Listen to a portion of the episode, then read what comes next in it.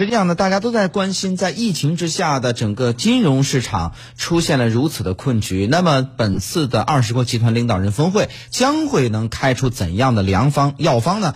好，那么有关这方面的话题，我们继续来请教一下时事评论员朱文辉先生。我们来听一下他的分析。其实这次峰会能够召开，就是一个非常坚定的信号，告诉全世界我们要团结起来。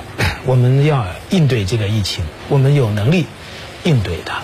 当然，你看开个事项峰会，其实它的难度啊，不比 现场开一个会要容易。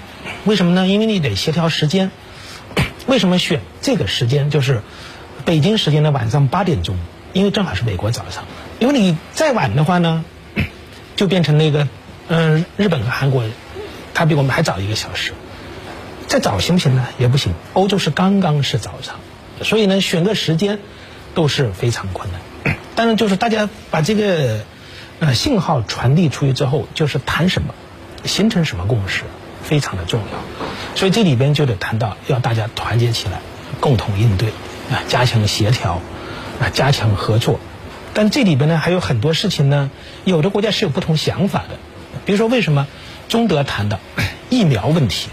有的国家就可能想去德国把那疫苗公司给挖走，挖成他自己的。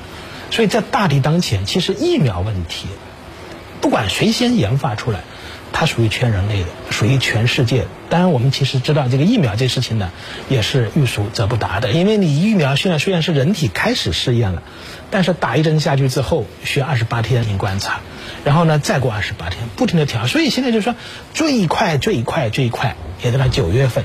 那个时候，世界可能已经天翻地覆了。